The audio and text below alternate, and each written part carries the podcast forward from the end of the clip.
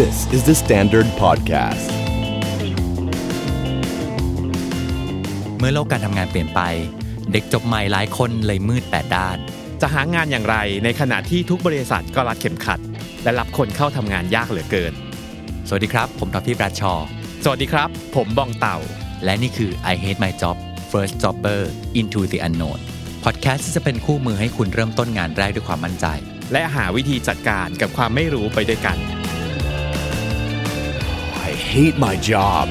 หนึ่งมาซึ่งเรารู้สึกว่าหลายๆคนน่าจะมีความเจ็บปวดหรือว่าเคยผ่านประสบการณ์อะไรแบบนี้มาก่อนนะครับก็คือ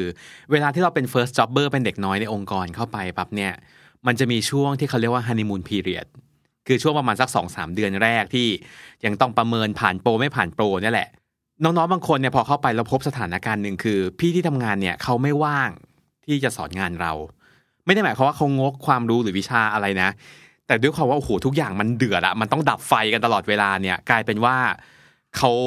ให้เราเรียนรู้ด้วยตัวเองทั้งหมดเลยไม่มีการสอนงานกลายเป็นว่าบางทีเนี่ยไม่มีอะไรมาให้เราทำกลายเป็นว่าเราต้องนั่งอยู่เฉยๆแล้วพออยู่เฉยๆเป็นนานๆเนี่ยจะเริ่มแบบเอ๊ะแล้วฉันมาทำอะไรที่นี่นะครับ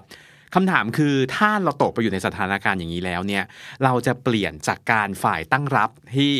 ต้องถูกแอสไซน์งานเนี่ยมาเป็นฝ่ายรุกในการเฮ้ยทำยังไงให้เราเก่งขึ้นให้เรามีงานทำหรือได้พัฒนาสกิลทุกวันเราจะทำยังไงกันดีจริงๆอันนี้น่าชื่นชมคนถามเนาะหรือคนที่มีความรู้สึกแบบนี้นะว่าแบบฉันไม่อยากจะนั่งแห้งตายอยู่นี่ฉันอยากทำประโยชน์ฉันอยากทำอยากฝึกฝึกฝีมือฉันอยากเก่งขึ้นฉันมีประโยชน์ใช้ฉันเลยฉันลุยคือต้องยอมรับนะว่าคนส่วนใหญ่อะเวลาเจองานหนักๆอะสุดท้ายก็แบบโอ๊ยไม่อยากทำงานเยอะอะไรขนาดนี้ขอหายใจแห้งๆแล้วก็ได้เงินเดือนดีไหมอะไรเงี้ย คือทุกคนอะอยากได้อย่างนั้นหมดแหละแต่เอาเข้าจริงเนี่ยพอมันไม่ได้ทำอะไรเลยอะคนมันจะเข้าโหมดสู่เอ๊ะแล้วฉันมีคุณค่าอะไรในชีวิตใช่ไหมนะเพราะฉะนั้นจะบอกว่าถ้าน้องๆรู้สึกแบบนี้ตอนต้นเนี่ยดีแล้วที่รู้สึกถ้าไม่รู้สึกเนี่ยน่ากลัวมากเลยนะจริงถ้ารู้สึกว่าเออดีจังไม่ต้องทำงานอะไรเลยวะสบายดีอย่างนั้นอันนั้นนะคือแบบแค่จุดเริ่มต้นงานแรกของน้องน้องรู้สึกน้องรู้สึกว่าตัวเองไม่มีคุณค่าก็ไม่เป็นไรอ่ะอันนี้น่ากลัวนะใช่ในระยะยาวนี่สำหรับองค์กรนี่คุณอาจจะกลายเป็นแบบถูกกำจัดจุดอ่อนกันได้แบบรวดเร็วมากทีนี้อาจจะต้องมาดูว่าสถานการณ์มันมีทั้งแบบมีพี่บางคนที่เพิ่งเคยเป็นหัวหน้าใหม่ๆอ่ะเต่าการเป็นหัวหน้าที่อยู่ๆมามีลูกน้องเนี่ยมันคือชีวิตเปลี่ยนเลยนะจริงแล้วมีบางหัวหน้าหัวหน้ารุ่นน้องบางคนอย่างเงี้ยหัวหัวหน้าใหม่ๆเนี่ยบางทีเขาจะมีความแบบไม่อยากมีลูกน้องเลยเพราะมันต้องรับผิดชอบมันจะต้องสอนงานนู่นนี่ตอนที่เราเป็นลูกน้องอ่ะเราชินกับการทำงานด้วยตัวเราเองถูกต้องและมีหัวหน้าถูกไหมฮะแต่การที่เราจะต้องมีลูกน้องอ่ะมันคือเราต้องไปโค้ชมนุษย์คนหนึ่งซึ่งต้องปั้นเขาจากดินน้ำมันให้มันเป็นรูปเป็นร่างต่างๆอ่ะเหลวไปก็ต้องตบขึ้นมาหรืออะไรมันใช้เวลาเยอะมากเพราะฉะนั้นน่ะจะมีหัวหน้าบางคนที่รู้สึกว่าแบบโอ๊ยเหนื่อยจังไม่อยากจะสอนน้องเลยพักๆน้องไปอันนี้แบบที่หนึ่งกับแบบที่สองคือยุ่งมากยุ่งมากอันนี้เป็นเรื่อง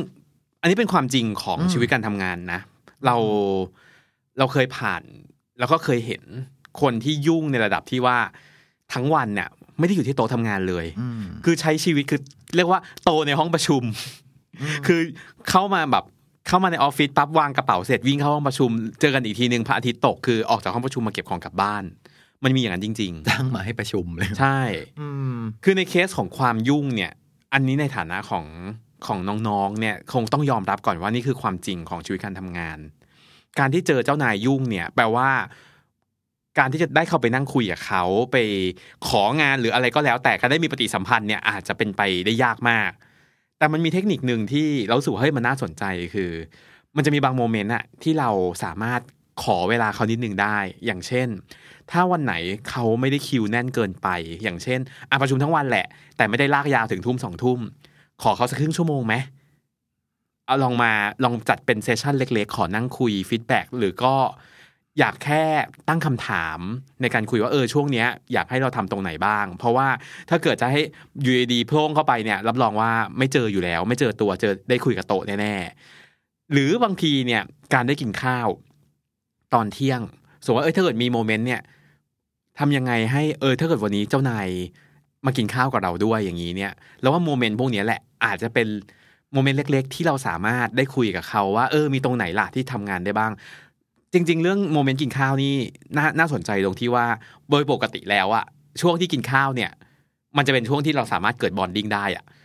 หลักสิ่งที่จะคุยอะไรเนี่ยในงานมันอาจจะรู้สึกโหแม่งยากจังแต่พอเป็นโต๊ะกินข้าวมันจะง่ายขึ้นนะ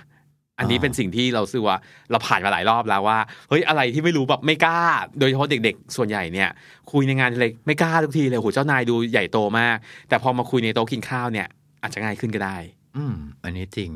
หรือบางทีเนี่ยหัวหน้าอาจจะไม่ได้ฝากงานไว้ที่ตัวหัวหน้าเองโดยตรงก็ได้นะอืมอาจจะแบบ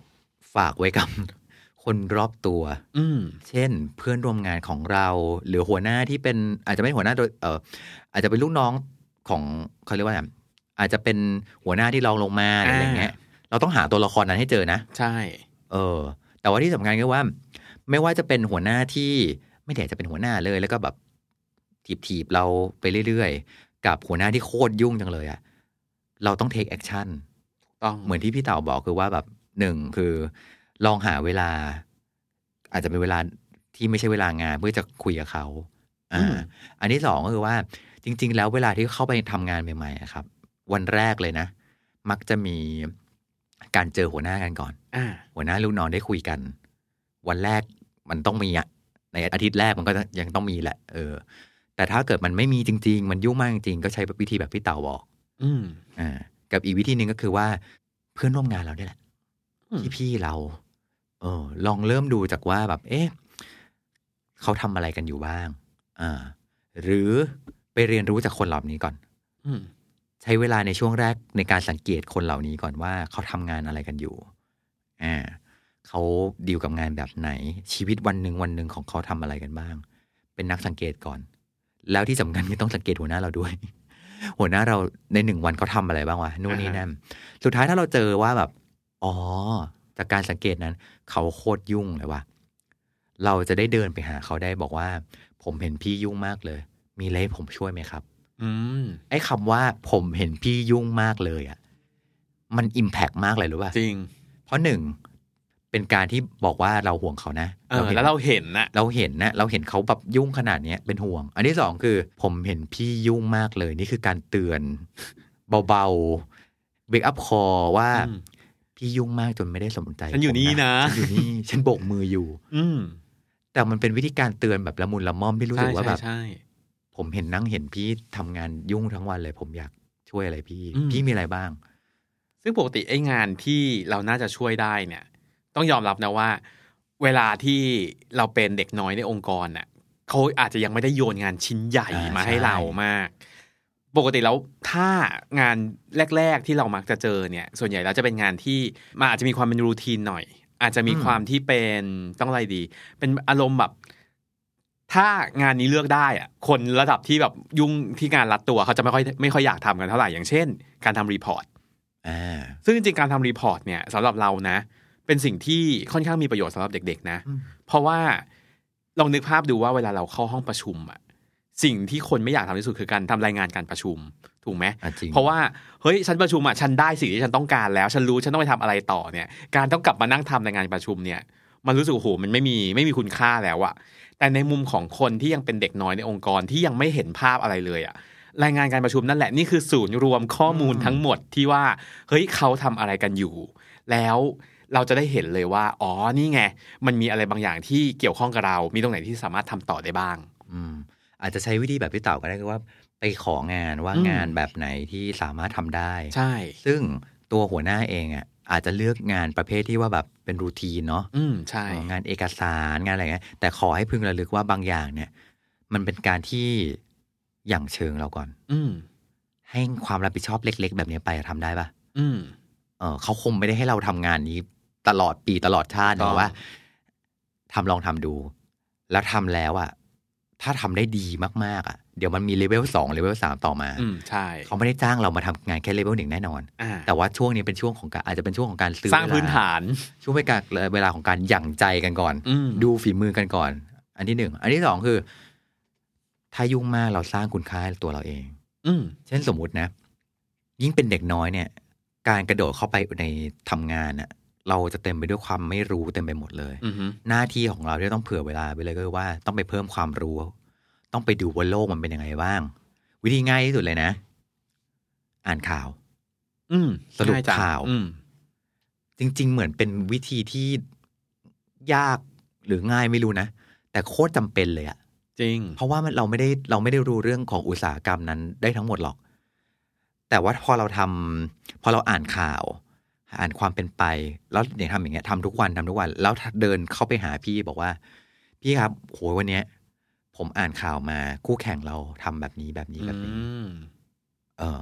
พี่ครับอันนี้ผมอ่านมาบริษัทเราทำอันนี้มาพี่ช่วยเล่าให้ผมฟังได้ไหมครับว่าทำไมเราเราถึงทำแบบนี้โชว์ความสนใจในอินดัสทรีนี้โชว์ความสนใจในบริษัทที่ทำอยู่อะมีความโปรแอคทีฟประมาณนึงนะเนี่ยใช่คือไม่ใช่แค่รอว่าแบบเออมีงาน ทำรายงานอะไรไม่ฮะหรือตักกระดาษอะไรให้เราอะไรอย่างเงี้ยแต่นี่คือแบบสร้างคุณค่าให้ตัวเองด้วยนะผ่านการที่รู้ว่าฉันจะต้องตักตวงเวลานี้ให้มากที่สุดคือบางเวลามันไม่มีงานที่จะให้ทำจริงๆป่ะวะอาจจะเป็นไปได้นะที่เขาไม่ได้มีเวลาตอนนี้คือตอนนี้เช่นสมมติว่าเราดันเข้าไปในจังหวะที่เขากำลังยุ่งบนโปรเจกต์โปรเจกต์นึงอยู่ซึ่งไม่ได้มีโอกาสให้เราได้เข้าไปเสียบอะไรตรงนั้นได้เขากำลังแบบโอ้อีดุงตุงนางกับตรงนั้นอยู่แต่ไม่เป็นไรไม่ได้แปลว่าเราจะไม่ได้ยุ่งกับตลอดไปเอาเวลาตอนเนี้ยที่เรายังไม่ได้เข้าไป participate ตรงนั้นก็ได้นะอ่านข่าวรู้ความเป็นไปในอุตสาหกรรมรู้ความเป็นไปในบริษัทแล้วเดินเข้าไปถามเพราะว่าจะบอกนะว่าเมื่อไหร่ก็ตามที่บางทีทำงานแล้วอะแบบลุยแล้วอะเราบางทีเราไม่ได้มีเวลาที่จะมาต้องมารู้ความเป็นไปแบบนี้แล้วนะไอ้พวกนี้มันเป็นการสั่งสมอยู่ตลอดเวลาเพราะฉะนั้นเมื่อมีเวลารีบสั่งสมไว้ก่อนเลยอะอุตสาหกรรมตอนนี้เป็นยังไงเทรนด์ตอนนี้เป็นยังไงบ้างแล้วบางทีอะสิ่งนี้ไม่ได้เป็นประโยชน์แค่ตัวสำหรับตัวเรานะมันกลายเป็นว่า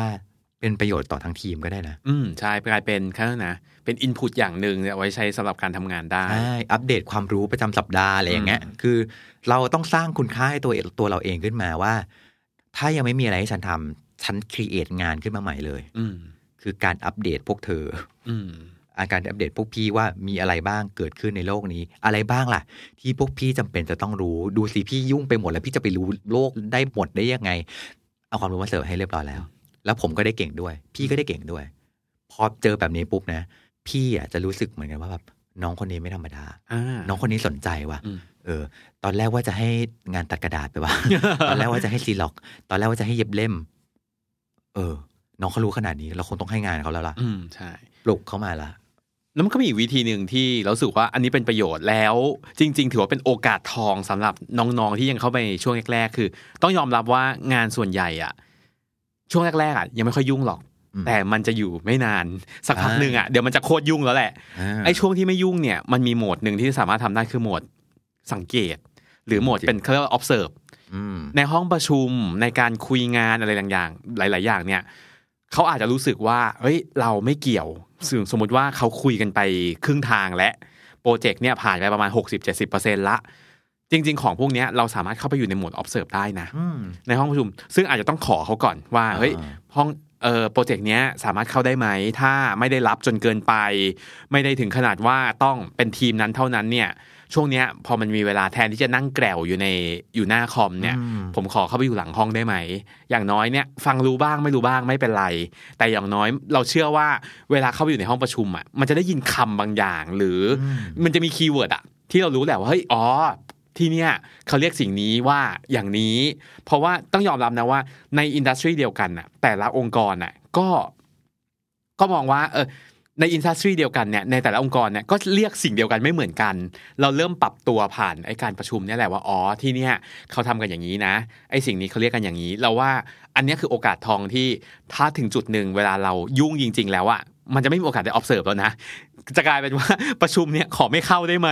อันนั้นคือสิ่งที่ในอนาคตเจอแน่ๆตอนนี้ถ้ามีนะขอก่อนเลยเป็นอีกวิธีนึงในการเรียนรู้งานในองค์กรได้จริง worst case จริงๆนะคือถ้าทำทุกอย่างแล้วสร้างคุณค่าตัวเองก็แล้วยังไม่สอนงานเรายังไม่ทำให้เราทำอะไรสักทีเลยอ่ะหนึ่งดูว่าใครที่มีอำนาจตัดสินใจมากกว่านี้มีป่ะอ่าเช่นมีหัวหน้าของหัวหน้าไหม แต่เราบางทีมันมันมีวิธีนะอ่าใช่ใช่ไม่ใช่อยู่ดีๆเดินเข้าไปในห้องอะไรอย่างเงี้ยมันก็จะแบบนู่นนี่นั่นถูกป่ะเออมันมีเช่น coffee talk อ่ะเวลาที่เราเจอหัวหน้าของหัวหน้าเราอ่าแล้วแบบทักทายกันน่ะสวัสดีครับพี่อะไรผมนั่นแนะนำตัวนึกออกไหมสวัสดีครับพี่ผมผมทำงานกับพี่คนนี้ครับอะไรอย่างเงี้ยอะไรอย่างเงี้ยผมเพิ่งมาใหม่ผมชื่อนี่นี่นี่นี่อะไรเงี้ยแบบดีใจมากเลยครับได้มาทำงานที่นี่บลาบลาแล้วแต่เออแล้วมันจะมี conversation ต่อมาไงอ่าอ่าแล้วทำอะไรบ้างช่วงนี้ยังไม่ค่อยอะไรเท่าไหร่เลยครับเออแบบโอ๊ยตอนนี้ผมอยากทำอีกเยอะเลยครับพี่แบบว่าถ้ามีถ้าพี่มีอะไรนะพี่บอกผมมาได้เลยนี่แหละไม่จำเป็นจะต้องแบบเปิดประตูพางเข้าไปแล้วแบบผมไม่เห็นได้ทำงานอะไรเลย นึกออกไหมคือแบบมีเรามีศิลปะในการคอนวินส์คนอืมใช่ตอนนี้ต้องมีมันนี่เป็นศิลปะเหมือนกันนะเพราะว่าถ้าถ้าเกิดไม่มีศิลปะนี่อาจจะอาจจะเกิดการหักหานน้ำใจกันนิดนึงพอสมควรข้ามหน้าข้ามตาแต่ว่าเราต้องคิดว่าแบบถ้าเราอยู่เฉยๆอะเราไม่รอดแน่นอนเพราะถ้าเกิดคุณอยู่ในองค์กรแล้วทำตัวไม่ไม่มีคุณค่าเวลานี้เขาไม่ได้ต้องการคนที่อยู่ไปแล้วก็หายใจไปแล้วก็เปลืองเปลืองแอร์เปลืองลมหายใจอยู่ในที่ทำงานนะต้องมีคุณค่าขึ้นมากับอีกแบบนึงคือว่าพอครบสามสิบวันแล้วอ่ะบริษัทที่มีระบบขีดเส้นใต้ว่าบริษัทที่มีระบบมันจะมีการประเมินอ่ะอ่าใช่มันจะมีเป็นรอบๆไปถูกไหมสามสิบวันแล้วทำงานที่นี่เป็นยังไงบ้างใช้เวทีนั้นให้เป็นประโยชน์ในการสื่อสารถ้าถ้าถ้าสามสิบวันแล้วแม่งยังไม่ได้ทำอะไรนี่แปลว่ามันแย่มากแล้วนะใช่ต้องแจ้งต้องบอกเลยอืมเออเพราะงั้นสุดท้ายแล้วเนี่ยคือเรามองว่าโอกาสที่จะเกิดเรื่องนี้เป็นเรื่องปกติเพราะว่าเจ้านายก็ยุ่งหรือมันด้วยข้อจำกัดอะไรบางอย่างมันอาจจะต้องเริ่มจากตัวเราก่อนว่าเฮ้ยมันมีโอกาสในการสามารถของานโปรแอคทีฟต่างๆอะไรได้บ้างไหมแต่สุดท้ายแล้วถ้าเกิดมันยังไม่เวิร์กการสื่อสารยังคงเป็นเรื่องสำคัญเสมอแล้วเราเชื่อว่าองค์กรส่วนใหญ่เนี่ยก็จะมีเวทีจะมีจังหวะนี่แหละให้เราสามารถได้ถ้ามันไม่ไหวจริงๆก็จงใช้โอกาสนี้ในการบอกซะเพราะว่าถ้าเราไม่บอกเนี่ยมันกลายเป็นว่าองค์กรก็เสียโอกาสในการปั้นคนขึ้นมาเราเองก็เสียโอกาสในการเติบโตเก่งขึ้นมาเหมือนกันฟัง I Hate My Job เอพิโซดนี้แล้ว First Jobber คนไหนที่มีคำถามสงสัยอยากให้ตอบในรายการสามารถส่งคำถามมาได้ทาง Facebook The Standard หรือทวีตแล้วติด hashtag I Hate My Job ก็ได้ครับฝากติดตาม I Hate My Job ได้ทางเว็บไซต์ The Standard YouTube Spotify และทุก Podcast Player ที่คุณคุ้นเคย